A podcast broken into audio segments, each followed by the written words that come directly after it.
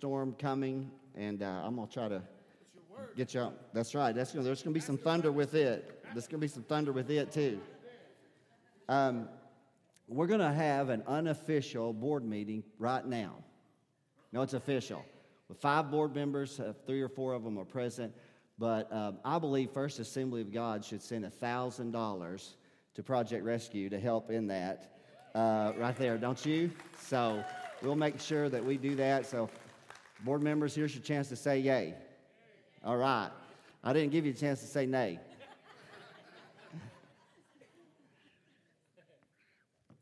I don't think there's any greater place that we could. So, isn't that right?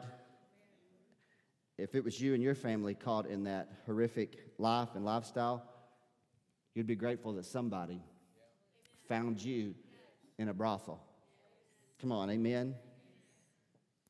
I have a little bit of affection when I anytime a mention is made about Project Rescue because Project Rescue was founded by David Grant, David and Beth Grant, missionaries to India, and David Grant was the speaker at a Light for the Lost banquet in 1993 when I was present in Southwest Little Rock when I made the decision to join the Assemblies of God and pursue licensing and ordination. Um, he, he spoke with such conviction, his experiences of rescuing, and that, that was before Project Rescue. That was when they were simply ministering. They were trying to take children, abandoned children, off of the streets of India, of Calcutta, India. And um, my heart just softened before God in that meeting, and uh, I made that decision. So anytime someone mentions Project Rescue, I know who founded it, I know the heart and the vision. Brother David Grant actually spoke at this church in a missions banquet several years ago.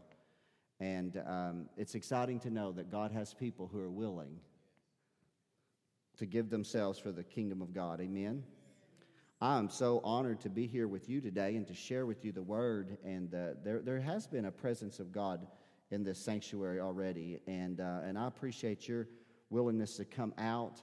Um, I, I want to go, uh, there's a couple of other additional things I could say, but I want to just move kind of right into where we're going in the scriptures here today. And um, I want to ask you to begin turn to 2 Samuel chapter number 21. The one thing I do want to concur with is Joe is to the to the, the visitors.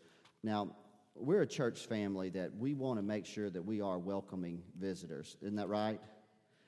But we are not a church family that is going to overwhelm you either to the degree that you're like, man, sometimes I just wanted to slip in, slip out, because sometimes that's what visitors are looking for initially. So it's kind of a fine line. How much affection do you show?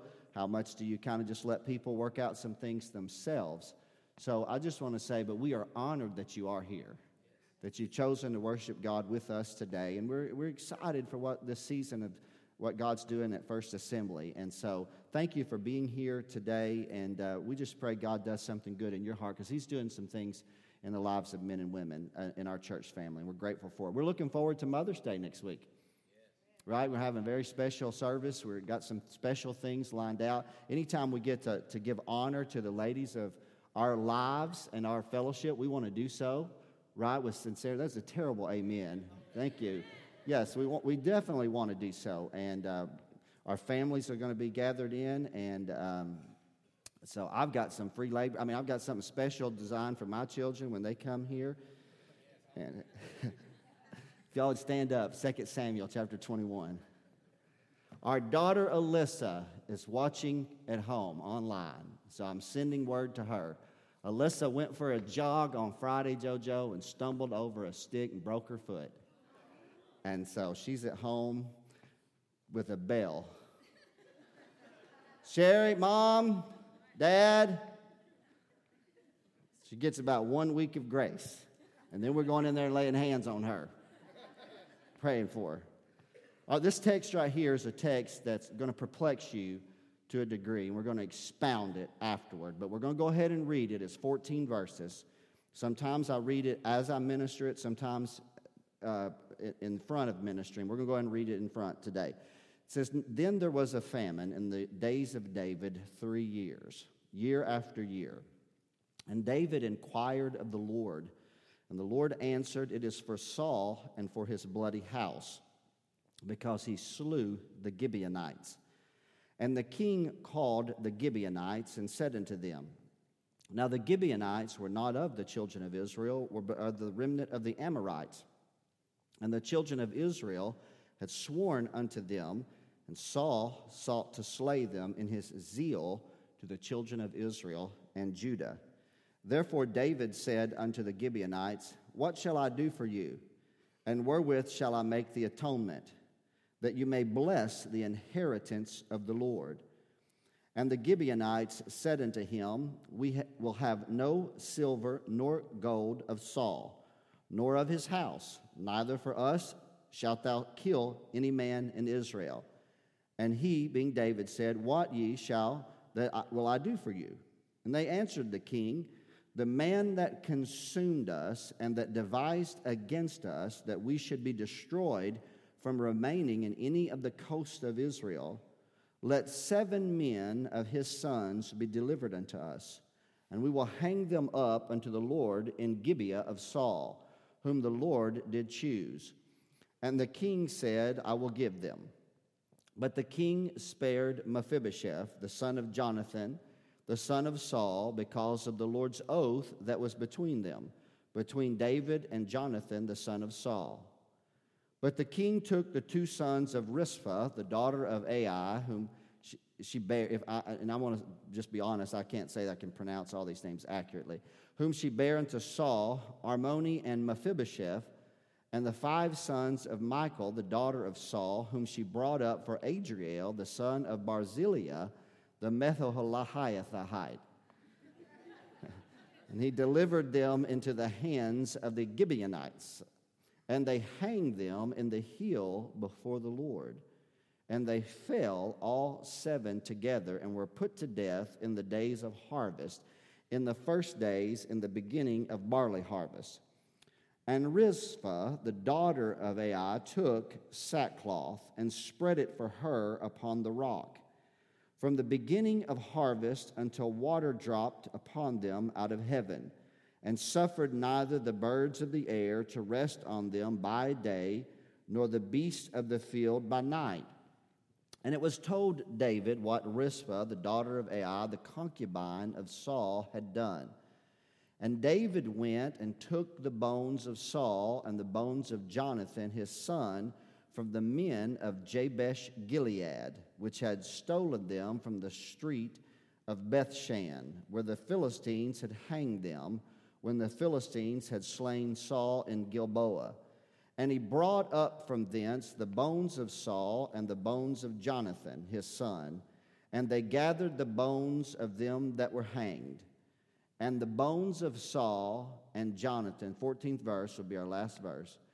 And the bones of Saul and Jonathan his son buried they in the country of Benjamin in Zelah, in the sepulchre of Kish his father and they performed all that the king commanded. And after that, God was entreated for the land.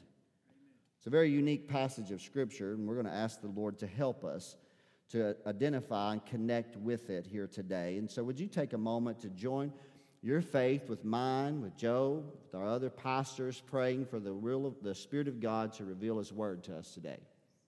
I thank God for His Word, don't you? So, Father, we come to, together as a fellowship, humbled to be able to worship, humbled to be able to lift up hands or to fall prostrate, humbled to be able to connect with one another and fellowship with one another, humbled to be able to hear testimony of what you're doing around the world, humbled to be able to give and be a part of it. But now, Father, for a few short moments, we consider Mary and Martha of old. Mary who sat at the feet of Jesus to hear his word. Martha cumbered about so many things. Help us to separate ourselves from Martha for just a few minutes. And may the spirit of Mary fall on us that we can hear the word of God. Father, I, my heart's been heavy to share this message, meaning I felt, I felt a, a burden, a weight of it. God, I pray today publicly what I prayed privately. Truly let preaching come easy in this house. God, in Jesus' name. And all God's children said, Amen and amen. Thank you. We do a lot of things here at our church family um, out of um, respect and connection to certain biblical things. I'm going to kind of highlight a couple of those here in just a moment because I will be looking for a certain response. Obviously, I have a visually aided message for you today.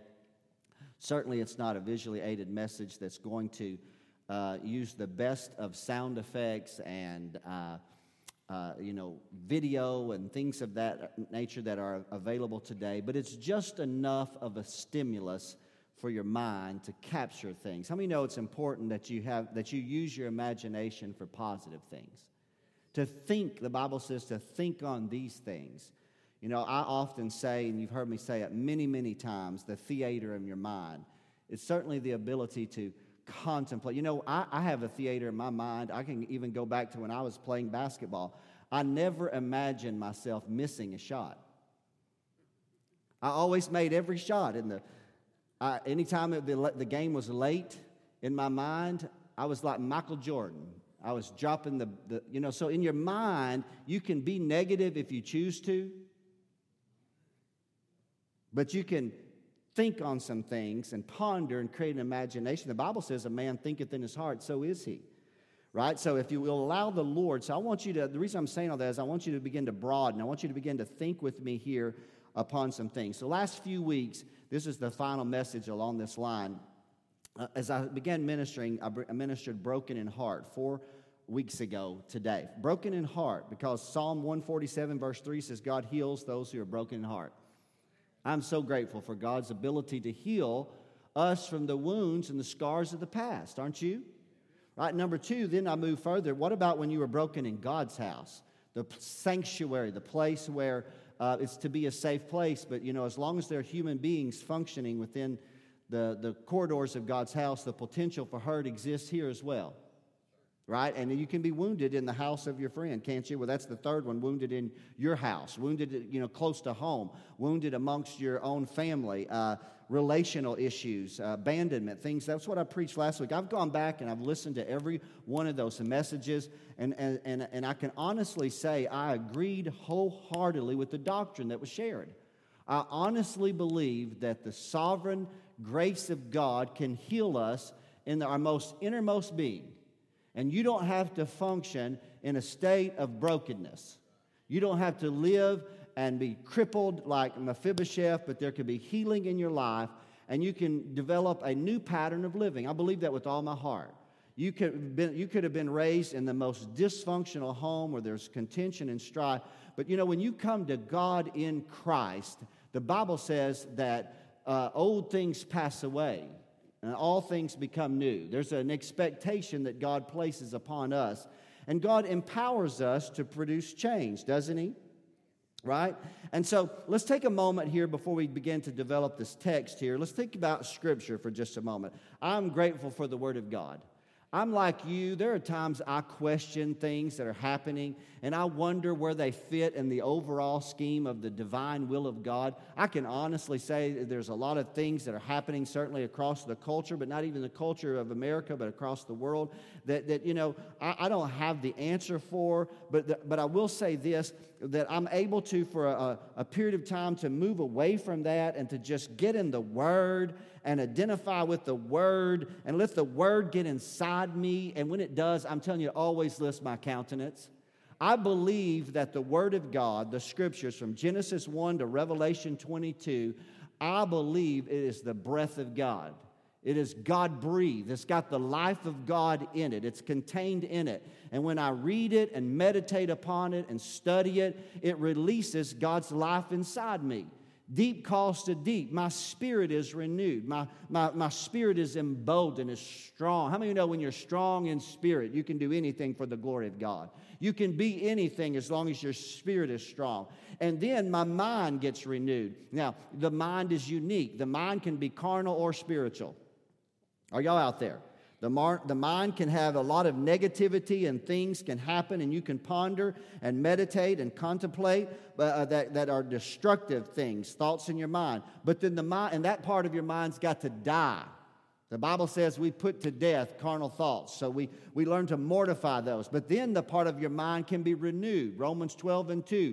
Do not be conformed to this world, but be ye transformed by the renewing of your mind. Let me help you with that. Many of you are familiar with this, others are not. The word transformed there uh, is actually the word that we find, it's like metamorphia of something of that nature in the original language of Greek, but it's from what we get metamorphosis. And when you think of metamorphosis, typically we think of a caterpillar and the metamorphosis that takes place when he uh, encapsulates himself in a cocoon because he crawls in, but he flies out.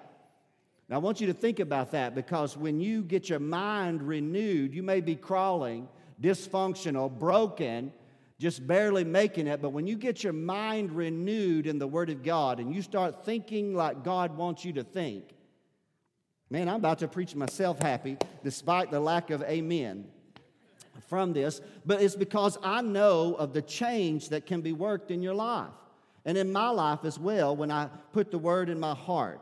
So, what we have with the scriptures is let me share with you for a moment about the scriptures. We have in the scripture historical records many times. They're historical in nature. They're not, there are parables recorded, there's po- poetry recorded in the Word of God, but they are just simply historical records, the same as if you were in a collegiate class and you had a book on the history of these United States, and you'd say, Well, this is a historical record. Well, that's, there's a lot of historical things that have been recorded in the scripture, but here's the thing it's not just a history lesson, it's not just a historical book, it's got the breath of God attached to it.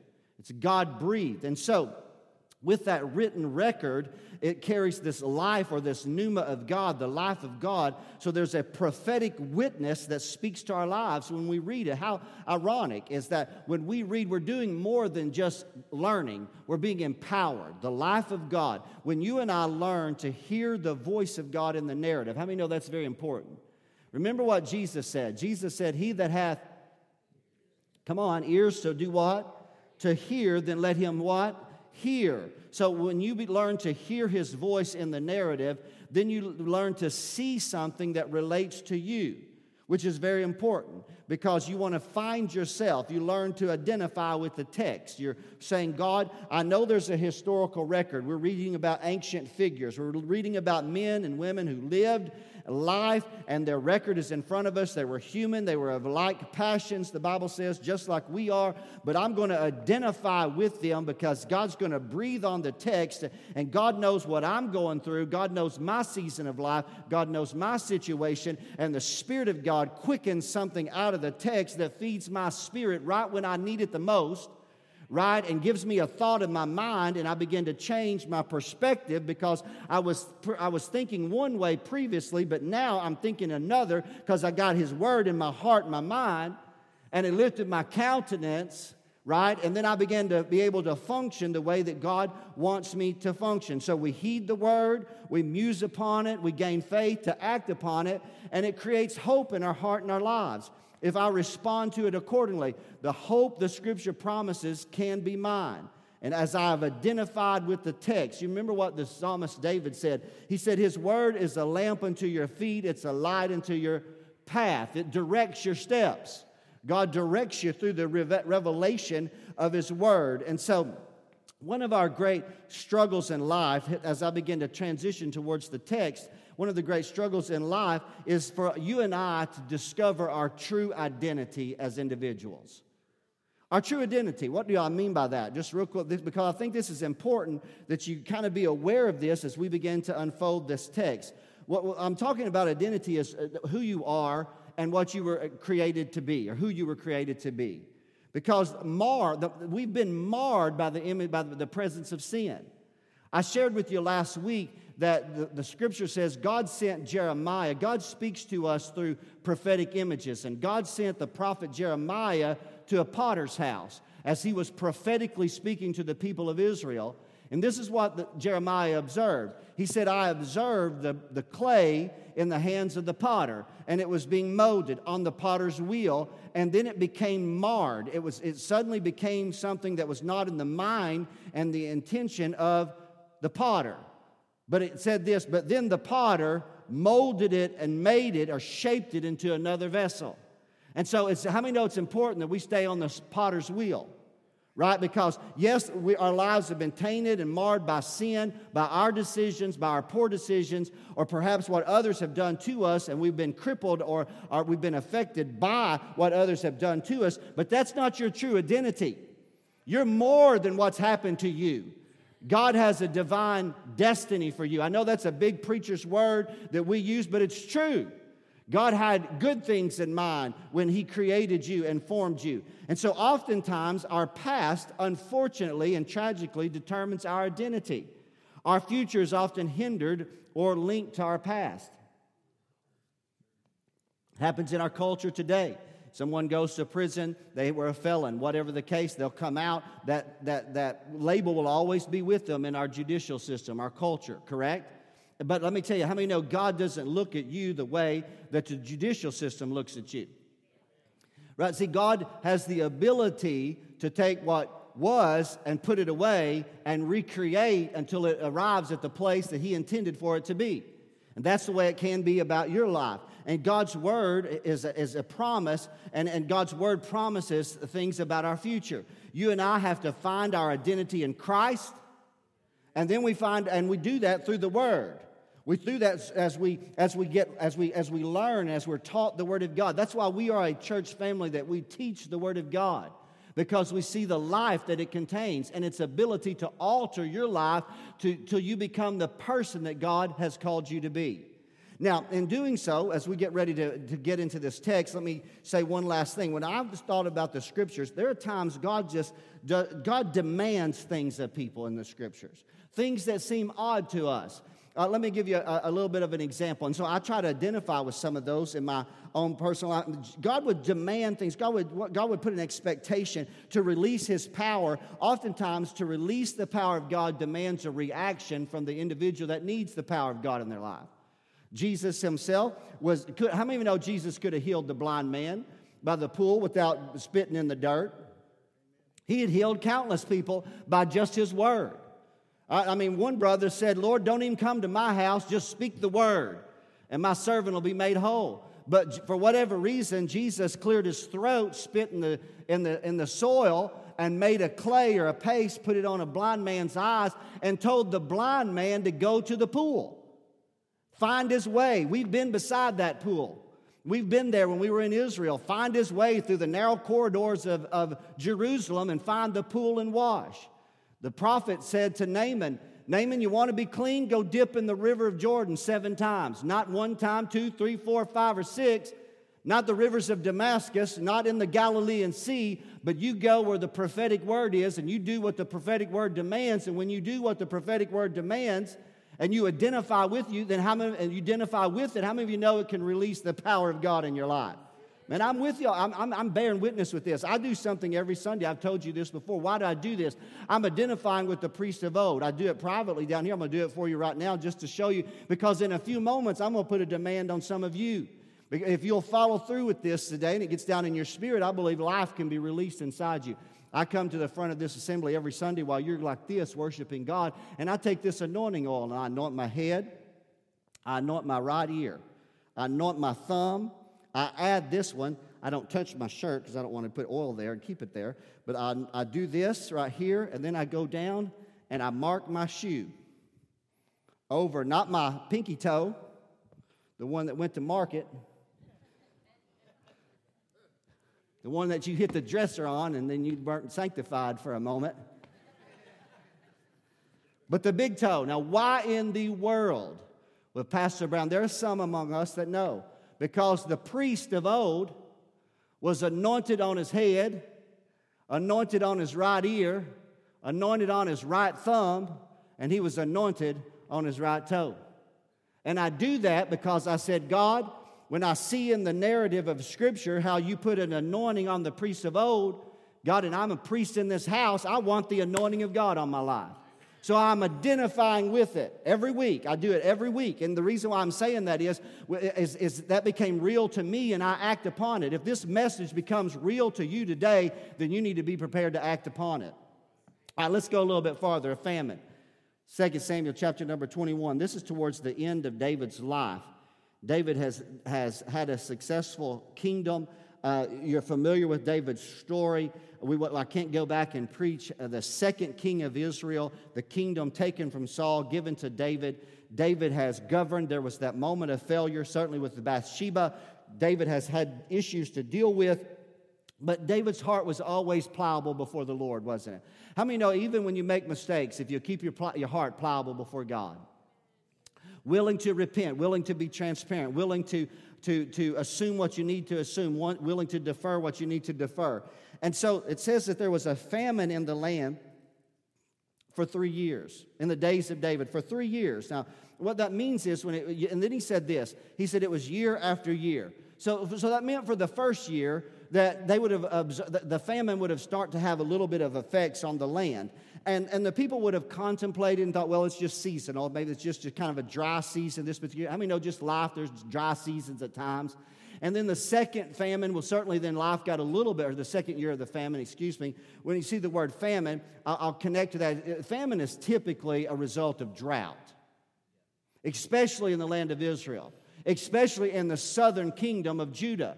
Because in the northern kingdom, or in that was a divided kingdom at that time, but in the northern uh, area of, of Israel and the Galilee area, there's a lot of rainfall. Uh, there's, there's quite a 40 something inches of rain can fall in the northern, but in the southern kingdom, about nine inches a year.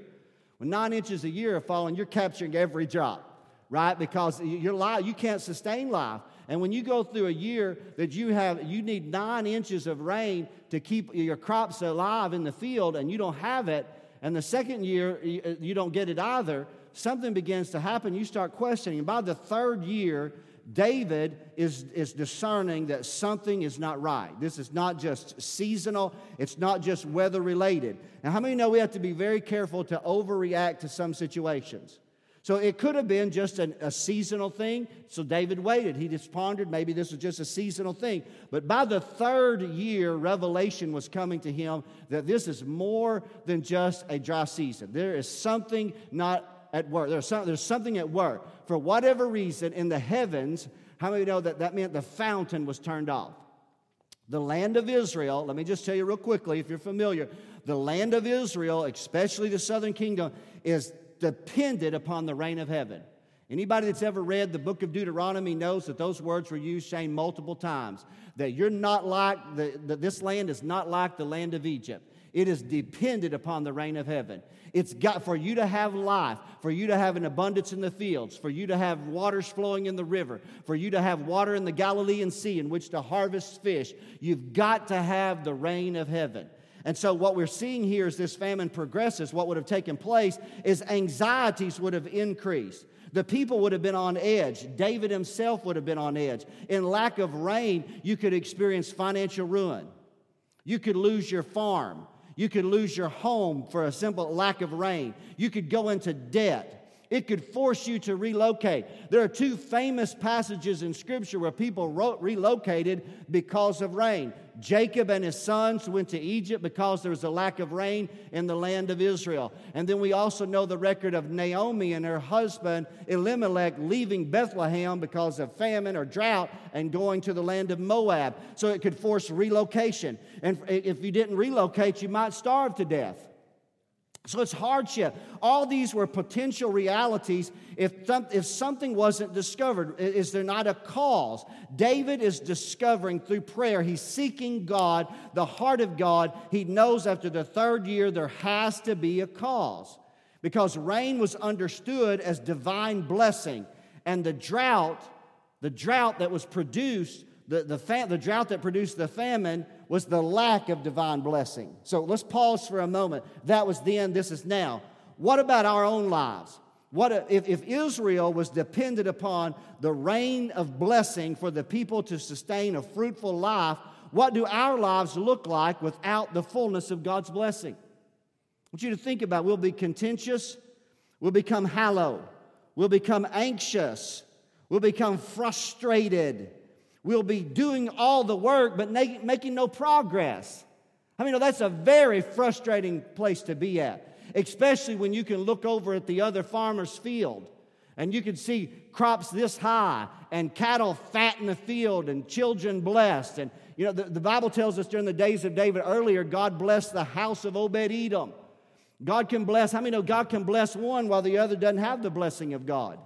It can be that close, side by side. And so, in that moment of life, you, you, when you see others around you that are fruitful and bearing and abundance, and there's joy, and you're struggling, and there's a lack of joy, and there's a contention in your family, in your home, and rather than growing stronger, you're growing weaker, let me tell you what you need to do. You need to do what David did. He inquired of the Lord. Don't just choose to live in it. Don't just say, well, it's the way it's always been, it's the way it's always going to be. Hmm? Come on, I, I, wrote it this way. Don't you, shouldn't you inquire of God? Should, I, I believe that you can walk in the blessing of God. I don't believe in my heart of hearts that God's blessing storehouse is running low. You know, the government sends a lot of money out today. And there will come a day, it's already it's on the credit anyhow, when it's going to run out. But let me tell you, God's abundance doesn't run out. God's blessing is not, it's, it's always being reciprocated. It's regenerative. It, it, it's, it's producing. As He loses it, as God blesses, as He releases favor upon His people, it's being regenerated.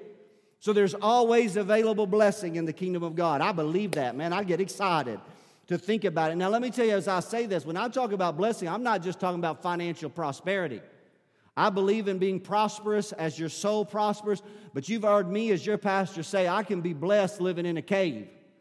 I can be blessed in a tent. Hello, somebody. It does, it's not about that, it's about peace of mind, it's about joy. Right? Listen, uh, there was a time when people looked down on you because you had holes in your clothing. Now you go to the, the designer store and pay $200 for a pair of breeches that are tore up. There are older folk among us that still think you are out of your mind for doing that. They hated those kind of breeches because they came from, they were hand me downs from their siblings. And now you're buying them at the store. So, so let me tell you, it's not just about financial resources, it's about a state of mind and a state of existence being blessed of God, having peace on your home and on your life. And so when David began to inquire, God answered him. And God gave him a very direct answer. And he said, It's for Saul and his bloody house because he slew the Gibeonites. So let me explain that to you, if I can, for just a moment. It says here that Saul sought, look at verse number two. Saul sought to slay them in his zeal to the children of Israel and Judah. Note this it doesn't say that Saul sought to uh, to slay them in his zeal to the Lord, but to the children of Israel. Who were the, Gibe- the Gibeonites for just a moment of time? So let me put this picture together for you just real quickly. When the children of Israel came out of Egypt and were taking possession of the promised land, as they began to take the first and the second city, Jericho and Ai, Ai, as they took those cities, the other cities of the seven Canaanite uh, uh, um, tribes they began to get nervous. They began to see, they had heard about the Red Sea, they had heard about the Jordan River. And so the Gibeonites, Gibeon is a village northwest of Jerusalem. They, and, and so that was where, very close to when they first crossed over in the Jordan River. So I, I can't go too deep into that, but you just got to see it. So they knew they were next in line to be destroyed. So, what they did was they gathered some of their men who took their clothes. It's in Joshua chapter number 10, but they took old clothes and they took mules and they took old leather bags on them and they took old food and they put, made, they put their old shoes on them and they, they made it as if they were coming from a far country. And they came to Joshua and they said, We've come from a far country because we've heard about Israel and all that God is doing and about your God, and we want you to make a covenant with us. Now, Israel had been forbidden by the Mosaic law from making a covenant with the people. But once they agreed to make a covenant and spare their city, the cities of the Gibeonites, which were their three or four cities of the Gibeonites, then the scripture says that they were bound by that oath. How many believe covenant's very important in the eyes of God? Very, very important in the eyes of God. And so, as they made this covenant and gave up, they discovered that they weren't from afar, but they were near. And when they did, but because they had already given the oath, God expected the Israelites to honor the oath. So, what Joshua did, Joshua said, You're going to be hewers of wood and drawers of water for the tabernacle. So, they would always give certain of their, of their sons and possibly of their daughters to serve the tabernacle. And so the Bible says, and so yet they continued till they weren't destroyed, they continued to live in the land of Israel. And so when this happened, so after many years, we see this narrative in Scripture now. Saul, in his zeal for the children of Israel, sought to slay them. As a matter of fact, God himself said it was his, of his bloody house. He broke covenant. So, Saul, we know Saul, the first king of Israel. But think about for just a moment Saul. Are y'all out there for a second? We're, I got the image. I want you to get the picture image. Saul's zeal was often a misguided appeasement for the people. When we see this, what happened here, it says that he sought to slay. There's no record of it in Scripture. I'll give you one possible uh, uh, situation that might have been, or one possible theory. But when we think about Saul, we think about Saul displaying jealousy, envy, anger, wrath, bitterness. He was troubled by a demon spirit. Saul, in his frustration, turned to witchcraft. He lost all control. Saul was dominated by fear, and at times he was bitter against even his own family members. That's who Saul had become. He started out good, but he became someone that the enemy got great stronghold in his life. Saul fell in battle on Mount Gilboa.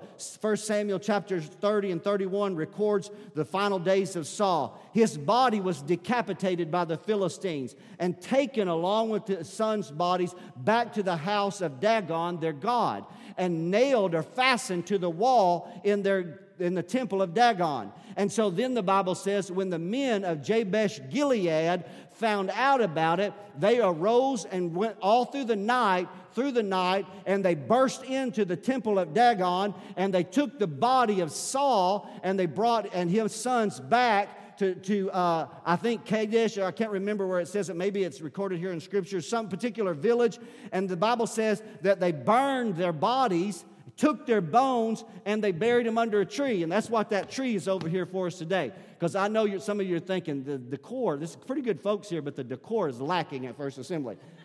But it's got a purpose for being here today. So they were buried, their bones were buried under the tree, and, and then they mourned for Saul. And that's the way it stayed for many, many years. David, for the rest of David's, or, or as David saw, became the king, and for his reign. So David now when he's got a word from God, when he's got a word from God, he's seeking for atonement with the Gibeonites. So he must have journeyed to Gibeon and he sat down with the men in a council and he began to talk with them. And when they talked, they arrived at a controversial decision. How many know it's very morbid? It's very hard when you read this text of scripture, isn't it? In your mind, you contemplate and say, How, how can that be? And so the Gibeonites said, We don't want any gold.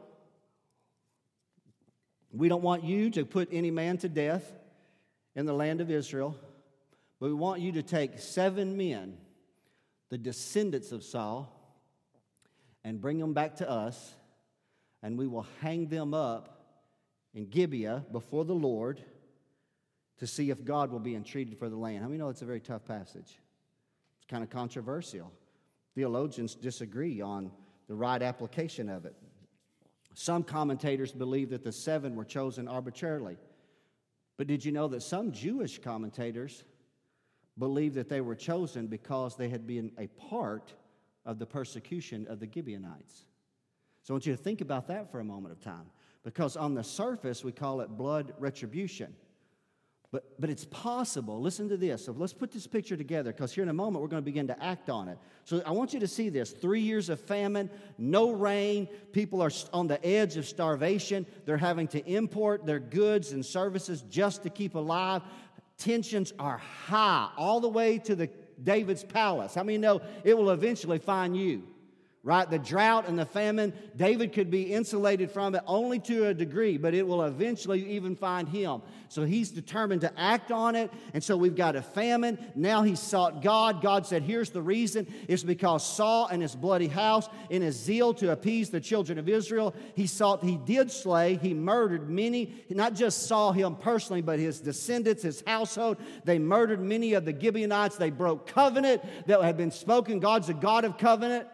He's always been, and he's always going to be a God of covenant.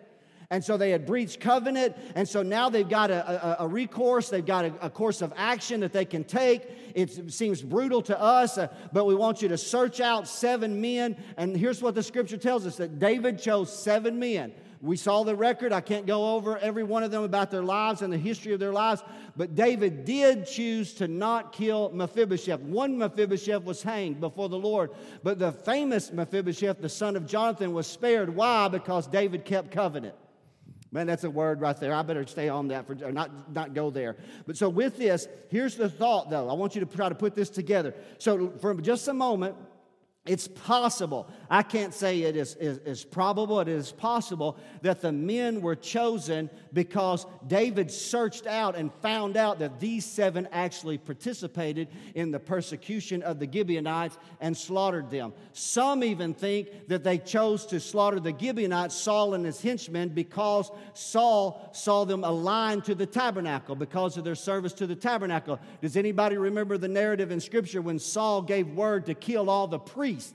At Nob. So there's so he's got a zeal for the house of Israel, but he's not walking in alignment to the will of God. So it's very brutal. And so when they found this out, they turned these men over to the Gibeonites, and the Gibeonites put them to death and hanged them up. And so if what I've told you is true, it's more than just blood retribution, but you know what it was? It was capital punishment because these men had been murderers themselves, and now they're in, the, in that culture an eye for an eye, a tooth for a tooth.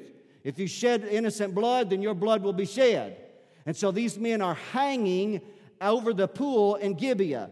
And so, real quickly, for a moment time, they were put to death at the beginning of barley harvest. That's what the scripture says. Are y'all out there? So we're following this. We're going somewhere. I'm going to narrow very quickly here. The, it was the first, barley was the first grain to be harvested. It doesn't mean the famine was broken, but it meant that it was on the edge. I wrote it this way, pun intended. It was literally their harvest and their future was literally hanging in the balance. Rizpah, the daughter of Ai, a concubine of Saul, a mother of two of the men that had been chosen, did something here. Now, I want you to see, because I'm going to start to narrow this and make this applicable to you. We read that in the text that she then, while these, I want you got to get the image for just a moment. The pool, it's a 35 foot deep pool in, this, in, the, in the community there. Rizpah goes, and there's seven men that she knows, all of them, two of which are her own, that she bore to Saul himself. She was a concubine of Saul's. Remember the theater of your mind. Are y'all out there? You're picturing this in your mind. Blood retribution or capital punishment, they're hanging there day after day. Rizpah, on the surface, presumably, a mother mourning for her son, absolutely, obviously that's accurate, day after night, that she would drive away the fowl and she would watch in mourning, sitting on sackcloth. Actually, she had become She's actually popular in folklore. Did you know that? You can Google search Rizpah and you'll find books that have been written about the testimony of when she guarded the seven men that were hanging over the pool. Now, was, but as I read this several years ago, I saw something a little bit different. And this is where I'm going to say this is where the breath of God is to your life today. I didn't say to this church as a whole, but I'm saying to you personally and to, to, to tie into this series that I've been preaching about brokenness and about being healed and about putting your past behind you. On the surface, it seems honorable what Rizpah did. She was a grieving mother, she bewailed and she bemoaned the death of her sons. But I want you to see when David heard about it, David did something a little bit different. The first thing that David did when he heard about it was he went, let me get my basket. I got to have some help here today. I told you it was a visually aided message. So David went all the way back to the town where the men of Jabesh Gilead had buried the bones, and he exhumed the bones. Now, these obviously are not bones. obviously. This is PVC pipe to help you see. But, but you got to picture this in your mind. How many know exhuming a body is not a pleasant task? But how many know before sometimes you can be healed of something, you got to dig up some things that have been present all along? Are y'all out there today? And he took the, he, they went through the messy, difficult task of digging up the bones of Saul and his sons that had been buried underneath the tree. And then he took the bones of the seven men that were hung. And then David went to the burial chamber of Kish, the father of Saul, and he took those very bones, I will need my towel, Mom, because nobody's going to be praying for them after I dig in the dirt here. And he took the bones and he threw some of the bones, threw the bones right there, placed them there. Now, it would have been most likely a stone sepulchre. I understand that. But that was a lot more work for Sherry and I. So we chose this route. So, but I want you to see this. It's very important. He took the bones, and he took the bones of Saul, Saul's three sons that perished with him on Mount Gilboa, and Saul's seven sons that were hanging, and he opened the grave, and he buried them, and he covered them, and he said, Rizpah, give me your mourner's cloth. And he took Rizpah's mourner's cloth away from her. And as if he said prophetically, and I want you to hear this we're going to mourn no more. The days of Saul are finally over. The pain of the past, the failure of the past generation is not going to trouble our future from this day forward. Our kingdom is being affected. Families are suffering, not because of anything we did, but because of what somebody else did generationally ago. And David said, we're not, he had a word from God. It was messy to dig it up. It was controversial to take seven living men and hang them up in front of the pool. But when he had a word from God, he knew that God demanded it. And he went and he opened up the grave, put the bones in, closed it back over, and he said, God, we need you to bless the land of Israel. And the Bible says that after that was accomplished, God heard, entreated, was entreated, heard the prayers of the people. Now, Pastor Brown, what are you talking about here today? I want you to know that you and I, often in our lives, that we have got to deal with, we have got to sometimes exhume, and we've got to be willing to expose some things that we need to in order to gain the healing that God has for us. But let me tell you and go one step further than that. But as we do so, our intent is to deal with it to the degree that it's no longer going to dictate our future. We're not going to always be identified by what happened to us or what we did to others, but we're going to have a new identity found in God. Come on now, a new day is about to dawn, a new season. It's the beginning of harvest. We're going to do all the king commands. Because we, if God says forgive, if the king says forgive, you know what I'm going to do? I'm going to forgive. If the king says dig it up, I'm going to dig it up. But if the king says bury it once and for all, I'm going to bury it once and for all. How many of you know today the king told you to forget those things that are behind? Did y'all know that? The king said, Forget those things that are behind. I want you to press on toward the prize of the mark of the high call of God that's in Christ Jesus. Others hurt you, wounded you, abandoned you, they abused you. But let me tell you to know, to tell you today, I want you to know that God is redemptive in nature. And God will take all of that as long as you're in the hands of the potter, and He will mold you and shape you and form you, and you can be an entirely different person, not bound to the pain of the past, but you'll be who God's called you to be, delivered with a testimony to help others. So I wrote a few notes. I said, What things in your life are still hanging for others to see that you form identity with? What bones are not properly buried?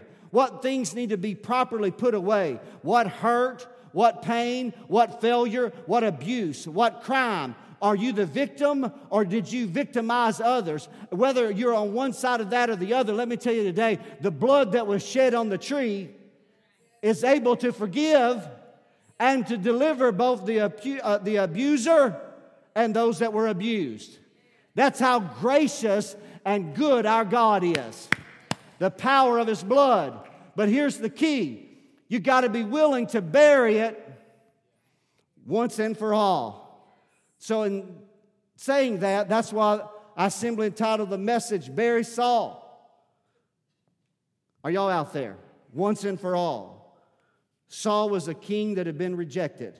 Saul was a king that had become demonized, jealous and envious, appeasing the people rather than pleasing God. Let me tell you today, when he was moved out, God moved him all the way out.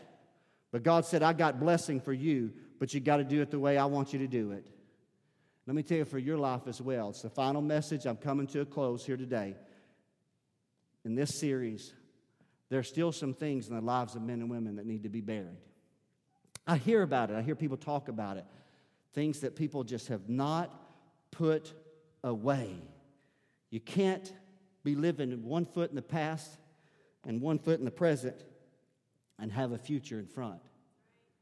You got to put the past away, stand where you are, contented in God, complete in Christ, healed by the power of God, and then be willing to go forward, being made whole by the power of His grace, by the power of His goodness. Walk away. So when I said that it was honorable what Rizpah did, it was honorable only to a degree. The reason why I believe that David acted, David acted the way that he did was he said, Rizpah, we're going to mourn no more. The actions of the past are going to be put totally away, and we're going to bury Saul once and for all because we want the abundance of blessing that could come upon our lives. But that abundant blessing might not come if we don't bury Saul once and for all. And I want you to know as I close this message here today, as I'm inviting Daryl to come back with me on the pl- platform, and I appreciate him very much. I'm telling you, there are times God demands something of you. You can't just, some things just don't happen arbitrarily. Are y'all out there today? I don't know how, what time it is, but you can see I'm at this point where it's going to demand something of you. I haven't preached this message in this context for 15 years. It's been tucked away in a sermon file. But I pulled it out and I regathered it prayed over it, but in my mind, I was remembering what it was like that first time that I preached it. And I remember the people that I can see walking to the front of the church 15 years ago, I suppose, somewhere in that range. People that I knew very, very personally. People that my heart was knit together with. That I knew some things that happened to them that if they didn't deal with it, it was going to affect the rest of their life and I watched young and old come to the front that great day. And they took out of the basket a little bone and they wrote something on it. Today I just did it differently. Say, Pastor, is that really necessary? I can't say it's necessary, but if that's what God asked, why wouldn't we do it? Are y'all out there? And, you, and they wrote, maybe it was just abuse. Maybe it was what happened to you as a child, child horror. I don't, I don't know. I don't know. There's so many. You know that I can't. can fold that up, come to the front of this church, tuck it away inside a little bone here, and then have the courage to come to the front. We'll move the dirt back. We'll create a hollow place here where it needs to go. It doesn't need to be in you anymore. Are y'all I feel Jesus. Jesus, help us here today. Lord, help us. And we bury it once and for all. Never to allow it to dictate our future again. Never to let it affect the way that I view others or what, the way that others may view me. I can't control how others view me. But what I can do is I can walk in the strength of how God views me. Isn't that what faith demands?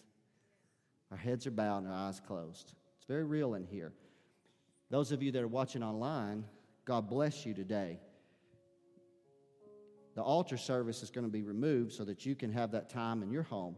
Did you know, church family, there are people, because of the pandemic, that haven't been coming to church? but they have made their living room a sanctuary and they shut everything off and they join with our, us pastors and they add their agreement. Did you know somebody watching online could be right now opening the grave of Kish, getting ready to put something in? I just feel in my heart that your future can be blessed abundantly if you're willing to be honest and put some things away. I'm going to move this basket down. I'm going to ask people to pray. There's several ink pens in there, some notepads. I'm going to open the altars in a moment. You're not going to be walking down in front of everybody all by yourself. But we're going to just have a general altar moment.